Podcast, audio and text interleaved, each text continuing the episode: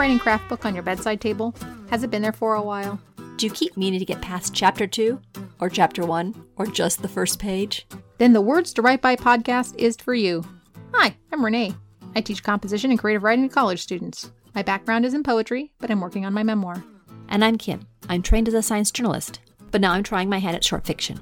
Each week we'll be tackling a chapter of some well known, but perhaps not so well read, writing craft book. Together, we'll uncover brilliant insights, face the hard truths, and totally disagree when the author is wrong. This is our podcast, after all. And then we're going to take what we learn and apply it to our own writing. By doing the book's suggested exercises, We're inviting you to read along, or just tune in for the Cliff Notes version. we're committed to improving our own craft, one writing advice book at a time, and we'd love for you to join us.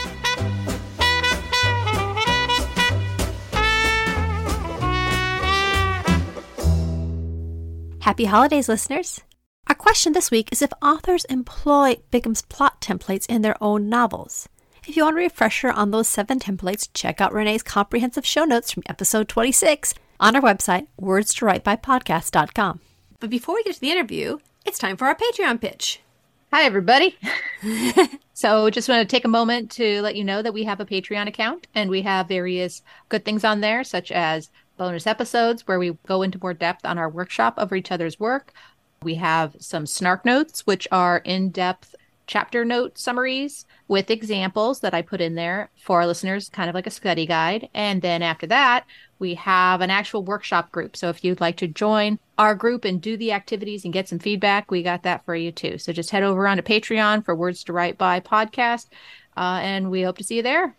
And thank you so much to our current Patreon supporters. We use that money to pay for our hosting services and other fees associated with this podcast. Thank you very much. Thank you. And now on to the interview.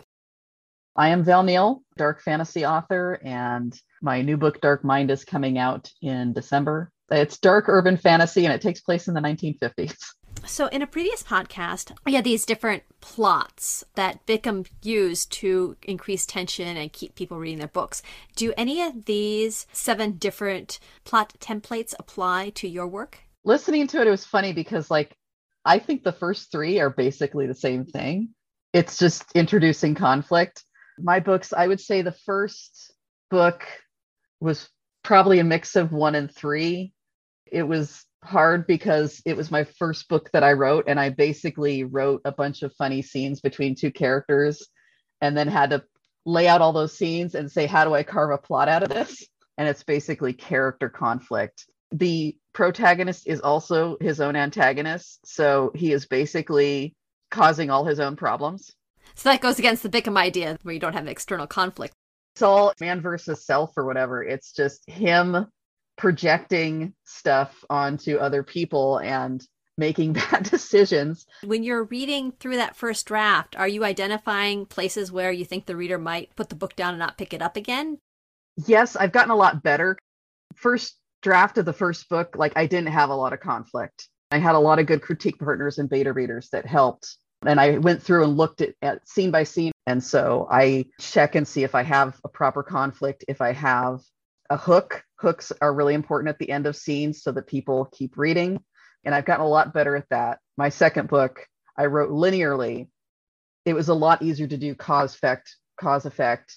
And Dark Mind is more like number three, where new goals get in the way. So they have their main goal, but they have little side goals that they have to do. And then they kind of take a hard right turn in the middle of the book when a new problem crops up that seems unrelated but will feed into the larger series. I've gotten a lot better at pulling people along. On a scene level, I can pull people through the book so they don't necessarily want to put it down.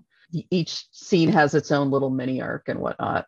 And like you said, there's a hook. You can't always have a hook, but try. Hi, I'm Lee Clark, author of the Matthew Payne Mystery Series, which currently has four books in it, and I'm working on the fifth one now. Bickham had seven different templates that he said cause readers to turn the page, to be engaged with the story, to raise tension. Can you pick any of these templates that you think apply to your own work? I can pick several that apply to different books. The one I wanted to talk about is Christmas Punch. So it's the newest one. It also is a Christmas book, so highly appropriate right about now. Really, the closest one would be his number three that a new goal gets in the way and the hero has to get rid of all the other goals in order to get back to his original goal. So Matthew's original goal would be never again to have to be consulting with the homicide detective that he's worked with on the past cases. And the only thing I would take issue with is Bickham talks about returning to the original goal. I would say that part of the character's journey is growing beyond the original goal. So that as he satisfies all of these other goals that kind of pop up and get in the way of the original goal, maybe he doesn't at the end of the story want to return to the original goal. Maybe he's grown in some way and that goal has changed. Right. I think in Bickham's world, if the guy doesn't climb the mountain at the end of the story, then, why are you reading the book anyway? True. I, I get that point. I really do. Do you use any of the other techniques, like for a mystery, the reveal, the number seven, where he talks about a character who's been a minor character suddenly is revealed to be a major player? The one that I'm writing right now, Iced, that's absolutely the case. There is a bad guy that is kind of playing games with him, and he's doing it very intentionally. These techniques to keep the readers going, do you feel that there's something that you actually like actively use to keep the story going, or do you think it's just kind of a consequence of the plots that you like to tell? I'm a pantser. So I think they're totally consequences of the plot because when things start to get a little bit boring, you just throw your hero into some kind of imminent danger. You just hand him another hurdle, something else that he has to overcome. I think it increases the tension, the intensity. You just you don't want your readers to think I'm going to put this book down now. You want them to keep turning the pages. I mean, that's Bickham's whole premise, right? Right. I would say I, I don't plan them necessarily. They follow the plot, but you know, you just keep throwing that hero into imminent danger. My name is Nick Chiarkis and I have my novels here. Here's the most recent. It's Nunzio's Way. It is a crime thriller, not mystery. In a mystery, it's a whodunit, like a Sherlock Holmes, and you're going to work with the detective to find out who did it. In a thriller, you kind of know who the bad guy is, and now you're going to be held in suspense, waiting for somebody to catch him or her or not that he gets away with it. And so it's a crime thriller. Those are both ways to keep the audience turning the pages of your book. Bickham has several different templates that he uses to keep readers engaged. Yeah. And I, I don't agree with him on everything, if that's okay. That's fine. We're all about disagreeing with these books we read. Okay, good. First, let me say I think if you focus too much on the structure and what's right, or anybody's design. I've read more books than I care to remember on how to write a novel. There's just too many things to think about as opposed to just letting yourself go and write. The way you get the reader to turn the page is they have to fall in love with the characters, even the bad guys. They want to like those people and they want to know what's going and then what happens to them. So you would say rather than the structure of the book, it's the characters themselves that keep your readers reading. Yes, it's the character. It isn't the structure. The story is wonderful. It has to be a really good story. The story is the snow. But the plot, the plot is the footsteps in the snow. And your reader wants to follow those footsteps. You have to lead them someplace. And if you keep giving them cliffhangers, where they don't know where to go, they'll stop following the steps. So the plot is what moves it along. But loving the characters, I think stories have to be character driven. The problem with the cliffhanger is that I become conscious of the person telling me the story. I become conscious that it's a story. And as I read on, I'm still thinking about what happened to this person. I'm not even paying attention to the words in the next few sentences. I don't want to do that to my readers. I want them to follow those footsteps where I want them to go. Thanks to all our guests. And now we're going to dive into our penultimate scene and structure episode specialized scene and techniques. Have I mentioned that I hate his chapter titles? So we're now on chapter 12. Yes, I I feel the book getting smaller and smaller. Yeah, a lot of these chapters feel like asides now. Like, oh, I haven't covered this yet. How much more can I throw in here? Last bits of stuff before the final exam. you know, it kind of is. And it reads like that too. There's these big chunks of data. the professor didn't like use time management well throughout the semester. I don't know. Not that I've ever done that. So you made an observation before we started the podcast about the approach that he's taking at this point. I found that fascinating. You want to rephrase that? So halfway through this chapter, I'm like, this is weird stuff. He's not giving a lot of examples. It's all, you know, rhetorical. Like, if you want to do this, then do this. If you want to do that, then do that. And you're like, who thinks in these terms? How would a reader apply this stuff? I mean, do you think in structural units now while you're writing? And like, has Bickham entered your brain? Because I'm reading this going, I would never think of these things while I'm writing. Well, I got the same feeling. At this point, we've gotten so far away from what a plot of a story is. We can go over these specifics, some of the details, but like Bickham will take a secondary character in a subplot and basically say, well, this is how you raise the dramatic tension in this scene by introducing this character here. And this is how this character's thing must not plot wise, but structurally has to end in order for the action to keep going. You read books because you want to read the stories and you want to believe in the characters and that everyone's doing these things because it's part of the story. But in Bickham's world, they're all just moving around and playing a structural role to keep people turning the page. Yeah. It's like he sucked the story out of the story. I, it's very confusing because it all just kind of melds together while I'm reading this. Like, I don't know if I'm ever going to use this stuff. Like, is this a reference manual? Do I go back and reference this after I've written my draft? Is this only helpful if people in my workshop have also read this book and are following it to the T? At the very beginning, he said, The reason why I'm going to teach you these techniques is it will make it easier for you to be creative in your writing. It'll actually make it easier to the writing because you will know these structures to build your story on. His theory is that yes, you're going to have a side character and you're going to be invested in what this side character does and their plot and all that, but as a writer, you realize when that subplot is going to derail the rest of the story, or if it's starting to derail the rest of the story, here's how you fix it. It's still very hard to follow for me. I just don't think in those ways when I write. And this part of the book, I'm getting a little bit of anxiety because he's almost like throwing out these rhetorical situations in ways that I would never think about a story. And then it makes you feel like, yeah, you're about to take an exam. It's like, I need to know these 11 things and I need to memorize them and I need to be able to apply them in this exam. Maybe it was. Maybe he had a test for his students. I'm not sure. Here, I will bit, a bit of hope for you. I'm not sure if this happened in your classes, but when I was doing my classes, they were all science classes. And we'd get to the end of a particular class, and I would feel like I was getting absolutely nothing. Like, you know, it would be on genetics, transcription, translation, this, this, this, all these things going on, have no clue.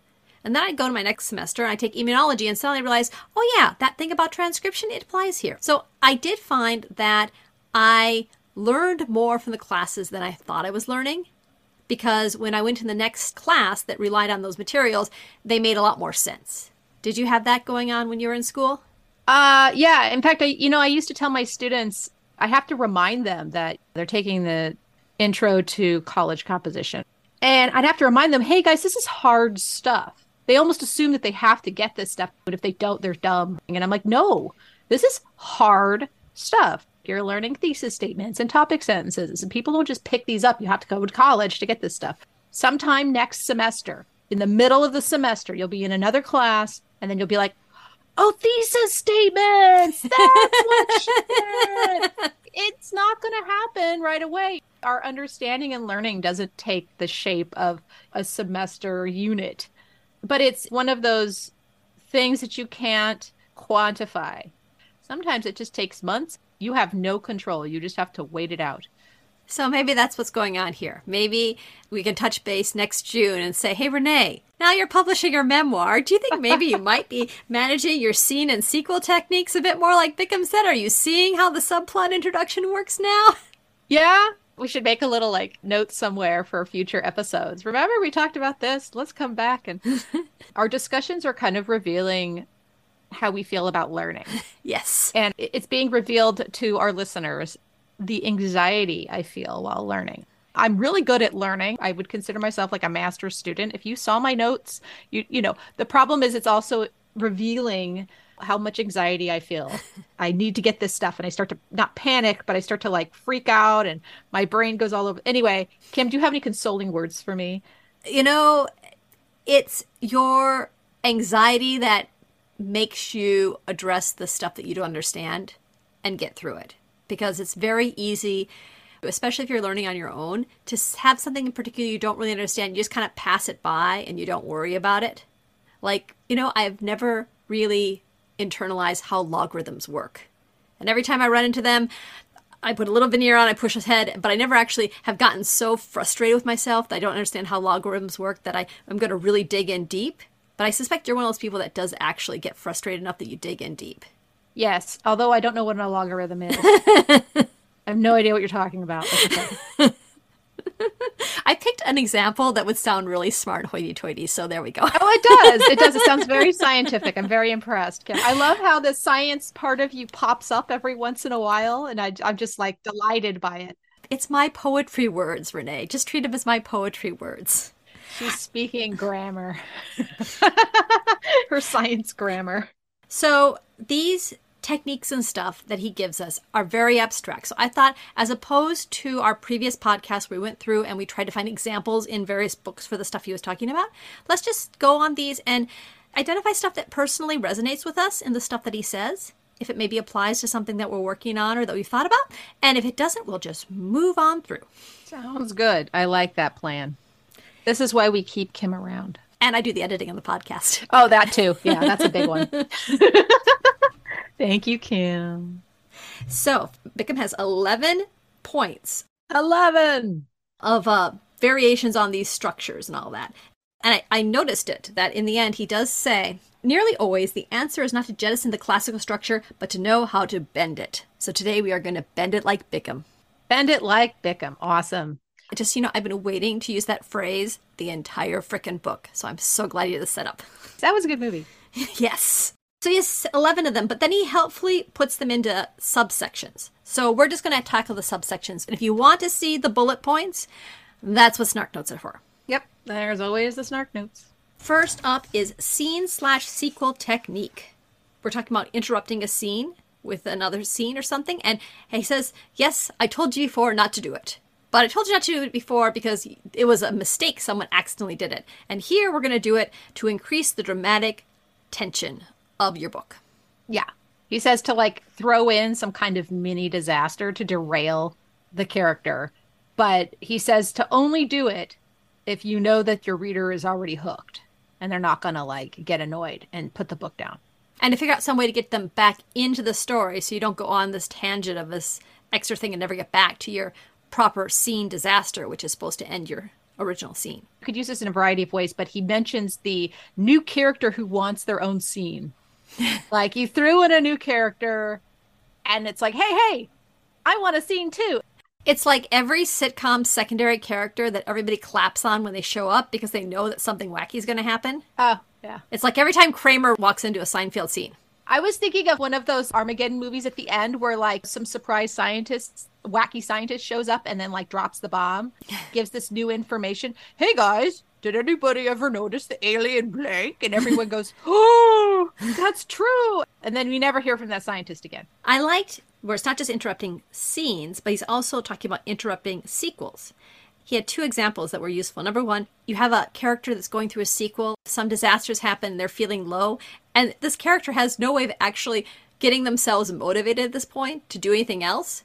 And so at that point, Bickham says, well, you introduce another character, so it becomes a scene, who's there purely to either positively motivate or threaten this character in such a way to get their button gear and get them moving. It's the good cop, bad cop scene within a sequel. Yeah, so that was a useful one. The other one that I liked was the idea that you interrupt a sequel so that you end the sequel at the end of the chapter. Oh, for dramatic effect? It's the equivalent of a cliffhanger, but for sequels, where the person comes to resolution and they're going to do the next thing. And that's where you leave the chapter this method's usually used when there's so much crazy going on like there's a big fat murder but then there's other people in the room and you got to get them out of the room. And it's just you can't process it because the action hasn't stopped. And then suddenly after the action has stopped and so much has gone on there's all this trauma that's occurred. And you know you can't really end it on a big explosion. There's been explosions throughout the whole chapter. Now we need to chill out and figure things out. This is one of those points where Bickham's control a structure makes you see it in a different way. You were talking about how when you have one of these scenes, you don't end it on a disaster because you've been having disasters all the way through it. Without Bickham, I'd almost think, yeah, sure, you ended on a disaster and then you had them contemplate all this stuff in the next chapter, starting with a sequel. But from Bickham's idea, it's like, well, this profound things happened, but we're going to delay the sequel to give it the biggest impact possible. He wanted to have the time and space to really give his character a chance to process it in a dramatic way that the reader would have time to then really appreciate it and put at the end of the chapter. Yeah. Next up is non viewpoint character scenes.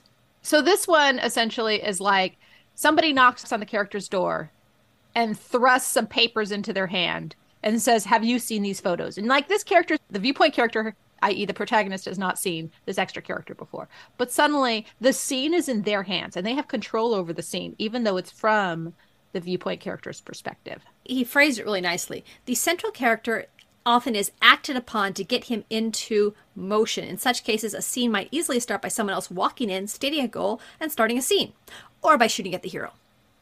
Right. And they're kind of in control of the scene goal. The protagonist isn't in control of it, even though it's from their point of view. He says whoever that interrupter is that comes in with the scene goal, that's not the viewpoint character, they will always win. They always get what they want, and the disaster falls upon the protagonist. Yeah. When the scene is being driven by the non viewpoint character, they get the goal. But it's your protagonist that gets the disaster. Bickham had this little nugget of advice that I really liked. Also, would make a, a good t shirt. Always end your scenes to make things worse on the hero, even if it means sometimes altering the usual pattern of scene structure. Whatever you do, make it worse for your hero. He also slips in a little bit here. What happens if you have a scene from the villain's point of view? And apparently, the thing about a villain's point of view is that they don't have to end their scenes on a disaster. But if you choose to have the villain end a scene on a disaster, it has to be something that's going to motivate them to go after the main character even more. All right. And then this is my favorite flashback scenes. Flashback scenes. Time travel. I'm a big fan. Max, my husband, and my buddy Greg, they normally don't like time travel plots because there's too many loopholes in them. Yeah, but a time travel point isn't a flashback. It's a type of time travel. I mean, we do it in our heads all the time. And it is, I think, a form of time travel where you are going to live back in the past for a moment and be stuck there. And you're sticking the reader there, and they're kind of hovering in place until you get back to the current action. Bickham says one of the issues you can run into is that when you travel to the past, it's far more interesting than what's going on in the present, and the readers don't want to go back to the present. They want to find out more about the backstory in the past. Well, at that point, you're telling the wrong story. I know that that happened for me in his appendix because we didn't actually get to know this character before he had that major flashback. This was the spy, right? Who was in Canada? Yeah, so this was appendix five. Yeah, we have the spy in Canada on the run, and he's thinking back of his whole personal history that got him to that point. The guy was like, No, I want to find out what happened to his mother who disappeared. I don't want to be back in Canada. I mean, who wants to be in Canada when there's this really interesting story before it? This flashback occurs in the sequel. It's part of the thought process. Honestly, before reading Bickham, I always thought of a flashback as that moment when there's all the action happening and the character suddenly has a flashback to this other traumatic event that weaves together. But in fact, I was misremembering it. The person was always in sequel, or he's usually in sequel when they have the flashback. It's a form of processing. Mm-hmm. And that's how it occurs in my memoir a lot. Is if there's a flashback, it's almost always in a sequel. It's where I'm trying to figure things out and be like, why is this character doing weird, crazy things? Oh, it's similar to the weird, crazy things in the past. And then I can make a statement about it. Like, can't fix crazy. Yeah, there are some techniques if you don't want to get too long into the flashback. He says you can summarize. So your flashback doesn't have to be a scene, it could be a sequel within a sequel, a summarization. Or he also talks about scene fragmentation. Did you understand what he was talking about for that? Uh, you know, all I did was highlight the example. the whole example? No, I, I gave myself a note. So he says that often you see only a fragment of a scene, sometimes as little as a single vital dialogue exchange inside a present scene internalization or in the thought portion of a sequel. And I wrote, What? I'm like, Oh my God, this reads like science, right? I don't even want to try to parse what the heck that means. I'm just going to go straight into the example. Don't do it, Bill, Richard pleaded. Bill grinned and continued to strap himself into the bungee harness. Don't be ridiculous. People do this every day. What can go wrong? right. this is one where you actually are in a scene and then you're jumping into a flashback that's another scene. It then goes on to Richard froze. The words ripped him out of the present time back into that high, windy mountainside five years earlier. It had been Gina on that ramp trying to get herself into the hang glider, which at this point everyone knows exactly what happens. Right. Gina, please don't do this. Right. Like we get it. right. And she ends with, You're just being silly. What can go wrong? And then she'd launched, and the wind had tipped her wings almost instantly, and she'd fallen like a bird shot out of the sky. Now here was Bill taking a similar risk, using the identical words, What can go wrong? Okay, this is bad. Like, I would read this, put that book down. I'd be like, this is tacky. This is bad. Amateur writing. This was an example, and he wanted to specifically show you the points of it. Here he had a trigger in the scene that immediately put someone back into a flashback, and then he showed how that trigger was immediately relevant to the current situation. I have a question what happened to the appendices? In the beginning, he had these great appendices and descriptions and a line analysis of stuff. It was great. And then halfway through the book, they stop. Actually, in the end of this one, it says to see the flashback appendix, Appendix 5, and it also says to see the scene interruption, Appendix 6. He just started double using his appendixes. Right, but there's like, there's maybe then nine more of these tricks with scenes that have no appendices to reference. And the examples are rhetorical or I don't know. I'm just. Well, Bickham was master of the page turner, and then he also wrote nonfiction. Bickham knew perfectly well that the majority of readers would not get this far in the book. So you don't need any more appendices for stuff that people aren't even going to get to. Right. Why would you do that? That's just extra printing costs for stuff that no one's going to read.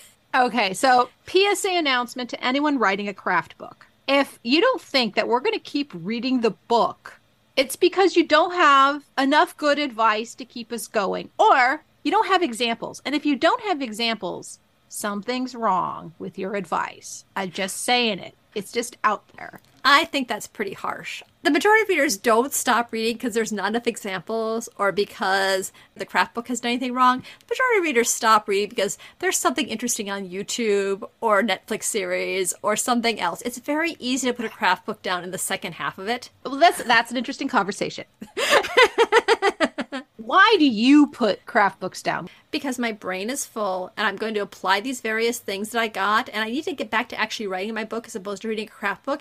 And, you know, I put another book down on top of it and it disappears. Do you actually like use the advice in the book? Did it actually translate into your writing? Well, if it's a profound, like uh, the next book we're doing, Bird by Bird, yeah, I totally use some of that advice.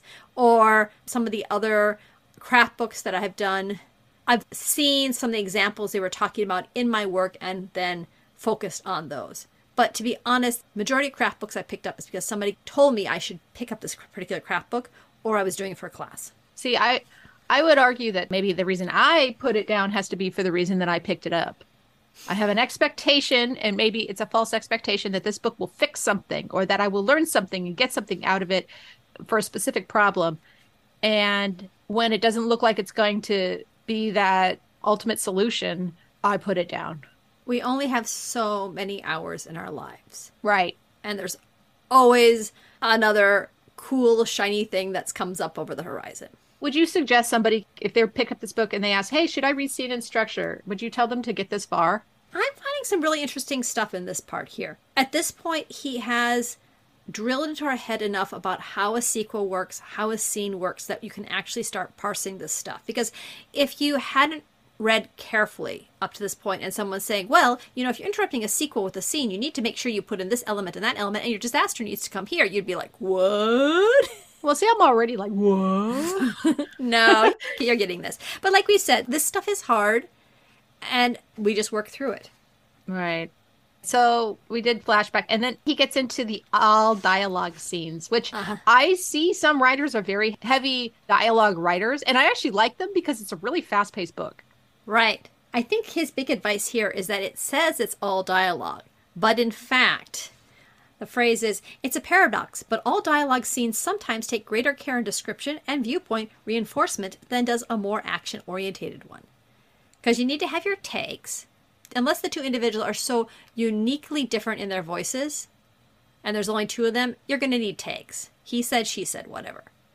but you're also going to need observations and internalizations and also descriptions of everything around as well. All dialogue is a little bit of a misnomer because it makes it sound like it's just a series of quoted dialogue all the way through. But in fact, what it means is it's the dialogue that's the cause and effect all the way through, Yeah. and everything else is support. Yeah, it's like chocolate chips in a cookie. The cookie is like the dialogue scene, but it wouldn't taste very good without the chocolate chips. I would say the other way. You get the chocolate chip cookie for those chocolate chips. But if they weren't being supported by a cookie, you'd just be eating a mouthful of chocolate chips. Sure. I don't know. Either way you go, I want a cookie. right now, I'm thinking of cookies and I want them. All right, dear listener. And then it is the flip side. You have an all action scene, which also requires an internal dialogue to kind of keep it going too. In a car chase scene, no one's having a dialogue back and forth with anybody usually, unless there's someone else in the car. But when you're writing it, you have to include internalized dialogue to support the action and make it more engaging. Right. Oh, I want to talk about a pet peeve for a second. Okay. All right, you you novelists out there, listen up. When it comes to these tags or descriptions, Bickham does mention like having to describe how someone's speaking or descriptions of their face because they're talking, right? Don't overdo that. Please don't. I don't care about the little twitches of their mouth and their eyebrows moving. Some people go way too far into one, how something is said, and two, what's going on with their face. I just skip that stuff. Just letting you know. And in fact, it annoys me that I have to skip that stuff because I don't really care. The dialogue should be carrying most of that. That's my theory. But what if the speaker's a sparkly vampire and you want to see how deep and sensitive his eyes are? I, I could not get through that book. So my sister-in-law loves that book, and I know many people who love that book. I'm not dissing those people. Okay. I mean, I have read the Witcher series twice. Okay. I like some cheesy stories. But man, I could not get through that book. It just I was so oh god. He was sparkly and I didn't want to sparkle with him. It's like glitter. No glitter in the house. okay, I have a very strict no glitter rule.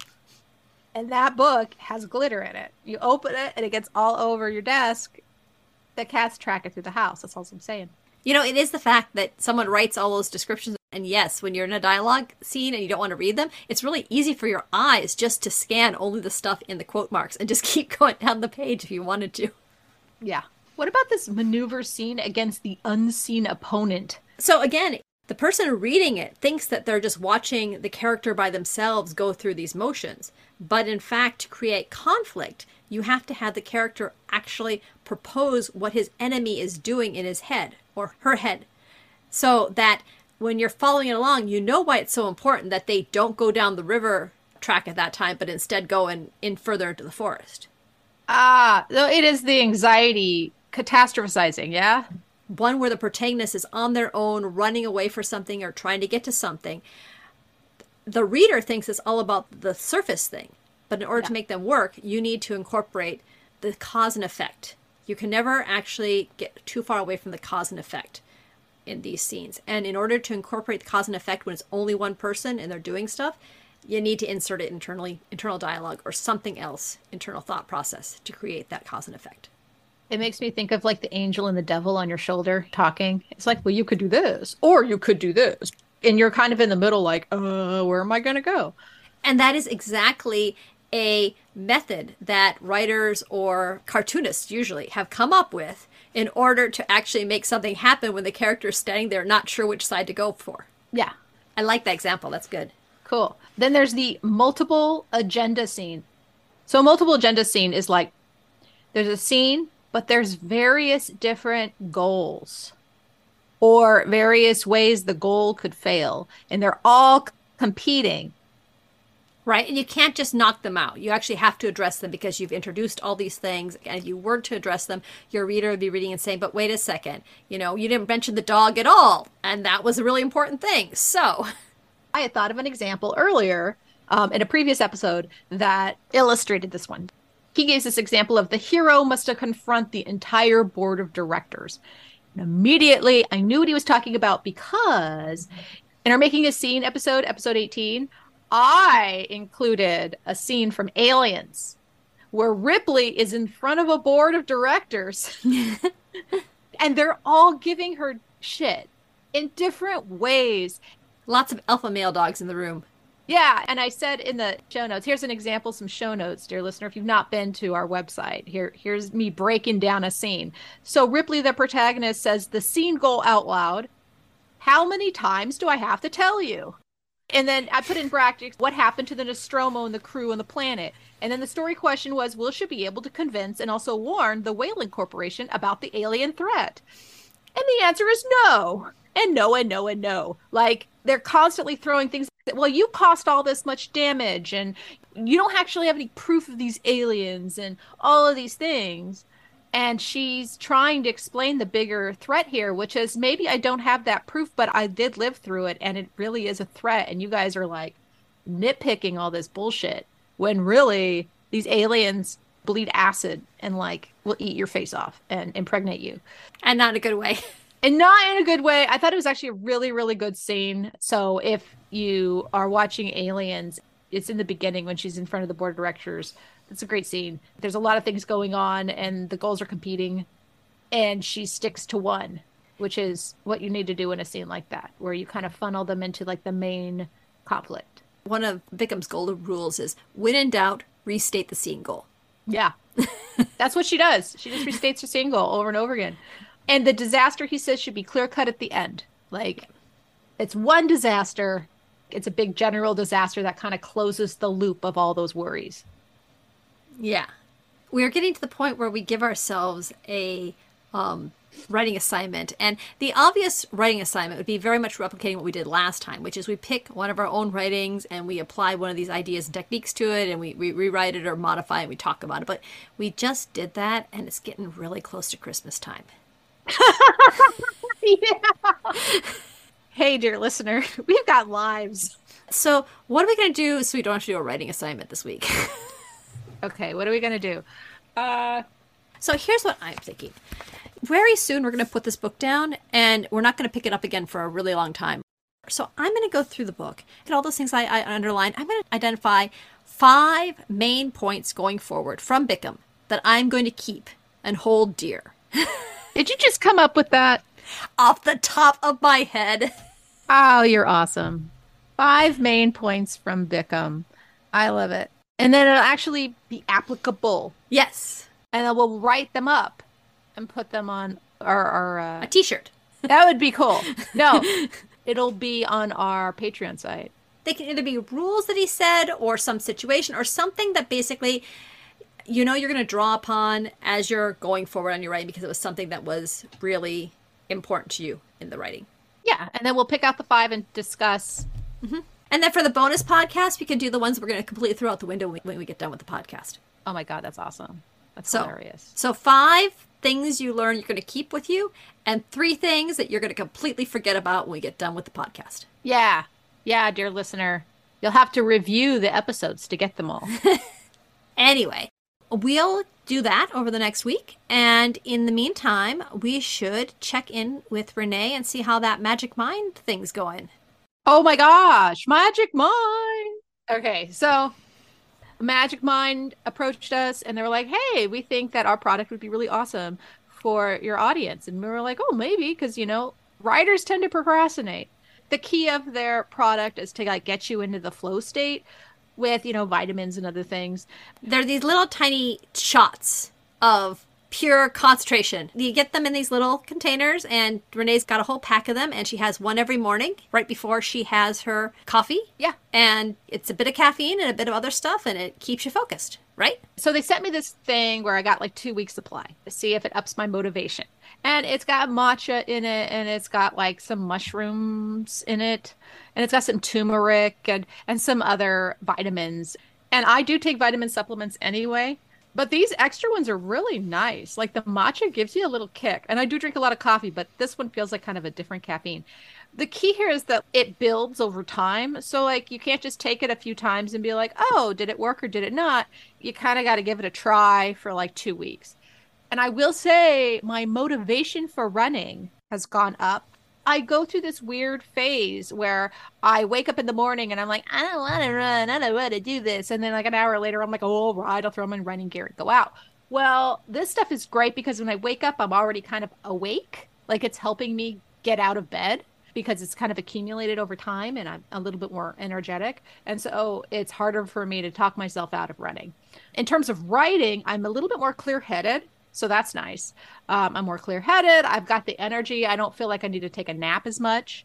So, yeah, all around, it has really upped my daily routine game. And I suspect if it's helping motivate you to run every day, that's also improving your focus and your energy levels and your lack of needing a nap every day if you're also improving your health that way. Right. It's a it's a nice addition to your process, into your routine. I mean, it's not, you know, a savior of your routine, but it can be really helpful. And so I like it and it has become a permanent part of my routine.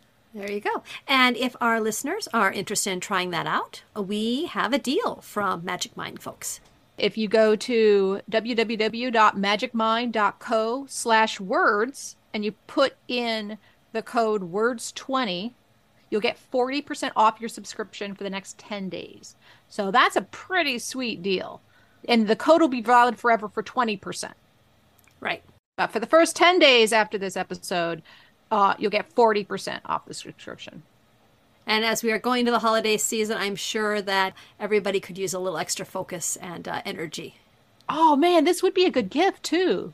like if you have a no, I'm serious. Like if you have a friend who's complaining that they have like some writer's block or they're they're just like not motivated, get them a two week supply of this stuff. Why not? And you know, I just over the years, I've started adopting, and all my friends have been pushing for this to stop giving physical gifts because they fill up the house because we've got so much junk in our house and we don't have big space either, right? So, you know, make them cookies, give them something that gets drunk, you know, like get them some whiskey or some gin or some magic mind. And they could hold off until New Year's and they could start with their New Year's resolutions. Oh my gosh, Kim. I'm gonna buy somebody some Magic Mind. there we go. Glad we have the promotion. Yeah, actually, that forty percent off. That's pretty sweet. well, get to it. Your shopping's almost done, dear listener. that means we really do need to make sure we get this episode out before Christmas. yes, that's true. We do have to get it out before Christmas. Okay, well, uh, I think we've got our assignment, and we had a great conversation about exactly how to deal with these end of a craft book when you're feeling completely overwhelmed. And uh, yeah, yeah, all right. Well, we'll see you with our five takeaways from Bickham.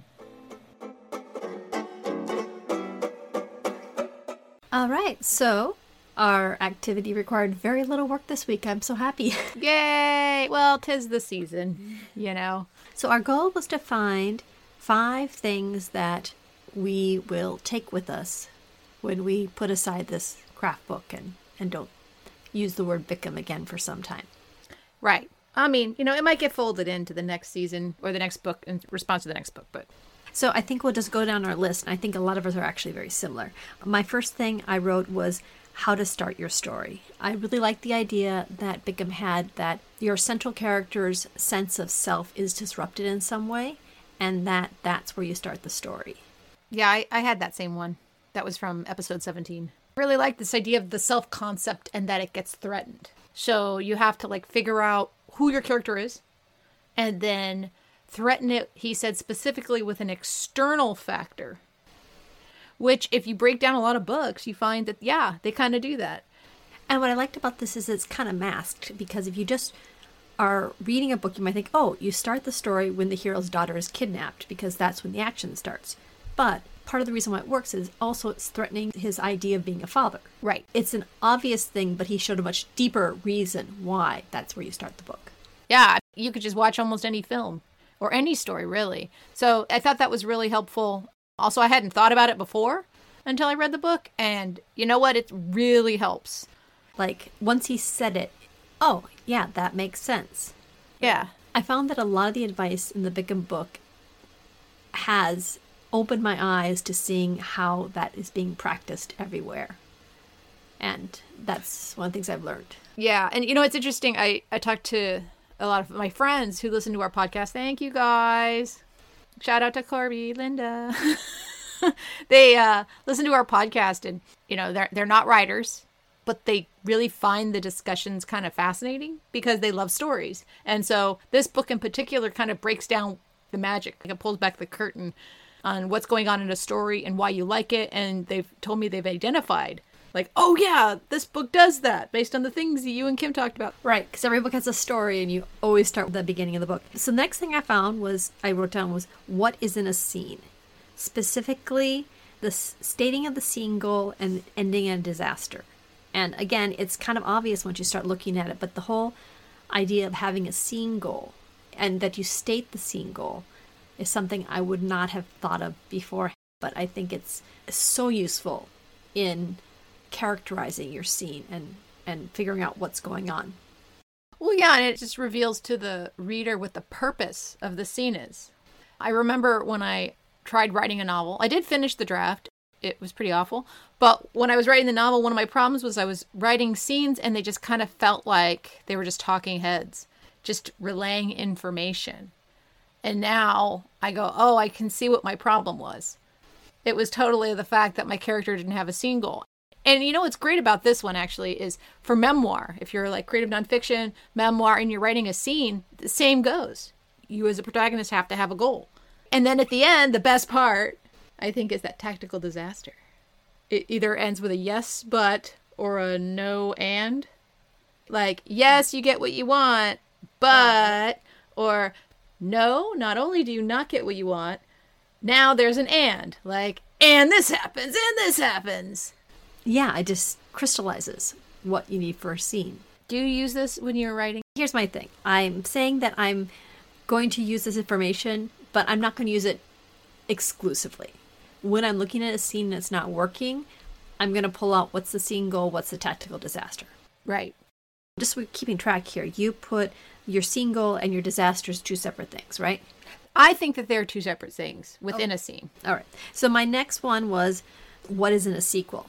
And this was brand new information. And now when I'm writing, I actively think, oh, wait a second, I'm writing the sequel part. So I have to hit the emotion, then I have to thinking where I like rehash what went on, analyze it, plan something new, commit to that, and take the action.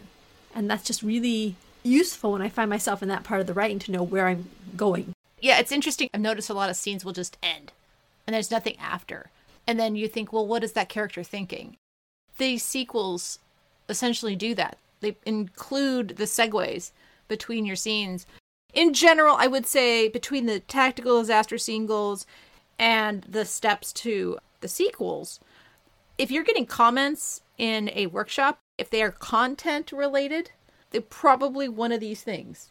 You could just go down this list and be like, okay, my workshop member said that they're not identifying with this character or they don't know how they feel or whatever. It's like, oh, well, that's probably a sequel. Oh, I didn't share the thought process of that character or I didn't make them plan. You know, how did they figure out to do the next thing, right? To kick off the next scene.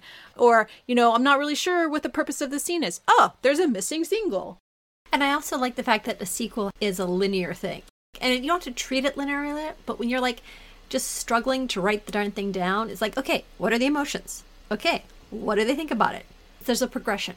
So you're you're a strong proponent of the like planning the scenes and sequels ahead of time like Bickham did and then like doing variations later? No, no, I don't plan them, but when I'm at the point of just trying to figure out what to write next, it's useful to know that I'm in a sequel. So that ah. means I've identified what the emotions are. Okay, now I can go on to thinking about what's going on. It's like a progression. I'm sure a lot of writers run into this where you start getting deep into the character's emotions and you just start kind of spitting out of control and it goes nowhere. And this is a really good way of saying, okay, had the emotional moment, now take it back to the story. Yeah. What's your next one? Well, mine was an error, actually. so in, in his common errors, I think it was episode 21 or 22, he talked about the forgotten goal or the missing goal. And I was missing a lot of goals in my scenes, but also the scenes would go off in weird places because my family crazy gaslighting people. And so it's like, what? None of this is making any sense. And it was helpful for me on like a my own level, like, oh my gosh, even me as a person couldn't figure out where this was going. But now I know why I wasn't able to write about it in a way that made sense to anybody because it didn't make sense even at the time it was happening. So now it gives me a way to shape an experience that's not going to follow a narrative arc. It helps me put it into a narrative arc by making sure that there is a scene goal, whether or not, you know, in real life, we don't always have scene goals. But this is a really great way to help uh, memoirists shape their experience into a narrative. I'm definitely keeping that one. Right, because the critical thing is you don't experience your life as a story, but a memoirist has to take their life and turn it into a story. And they can do that partly by identifying parts of their lives and sticking a darn scene goal in. Yeah, you know, that's one of them. That's my personal issue is not having scene goal, but using these templates essentially, these steps for a linear me- memoir anyway, they can be really helpful. When you're starting to do some experimental stuff, and I do those in my memoir and also some essay like stuff, some of this may not apply. But if you're already going into those experimental realms, you probably already are familiar with the tricks that writers use, so you would be able to identify when and when this wouldn't apply. The other thing I learned from him is where to put your flashbacks. Where do you put your flashbacks? Put them in the sequels. but it's nice to have a framework again to say, okay, there is a flashback. Oh, it makes perfect sense. This person is thinking stuff through. There you put in the flashback. All right. So that was all I got. I wanted one more shout out for note cards because Bickham did say what you should put on the darn note card, which was, of course, the scene goal, the various conflicts, and the tactical disaster. But still, you know, it's. I can see myself in the future when I am creatively spent on this novel and I know I have to do some work, just saying, okay, I'll just make some note cards and see what I got. Yeah. So I'm itching to finish my book, partly because I have another book in my head I want to write. Oh, that's good. I, it's a novel, and I've I've had it in my head. I think you've mentioned this one before. Yeah, yeah. It's um, it's based on a book that I taught a lot. Anyway, so I want to write it, and I'm itching to write it, and I'm totally following, totally gonna get those note cards, and I'm totally gonna just like plan the whole thing out, totally Bickhamize it, and then deconstruct it. That's my plan when I get there hopefully I'll finish this book within the next six months or so so that you can join me on my journey through fiction. All right. I think we'll call that an episode. And if you want to find out the stuff that we are not going to carry over from Bickham, you can listen to our bonus podcast. Yay! Thanks all for listening. And this will probably come out right before the holidays. So happy holidays, happy new year. Happy holidays, happy eating, and happy baking.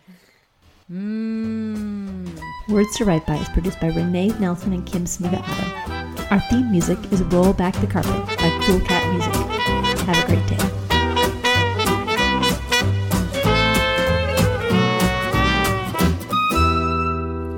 Lot of cookies the other day. Had a couple of cake fails. It was all right though. They, they're tasty. They're tasty.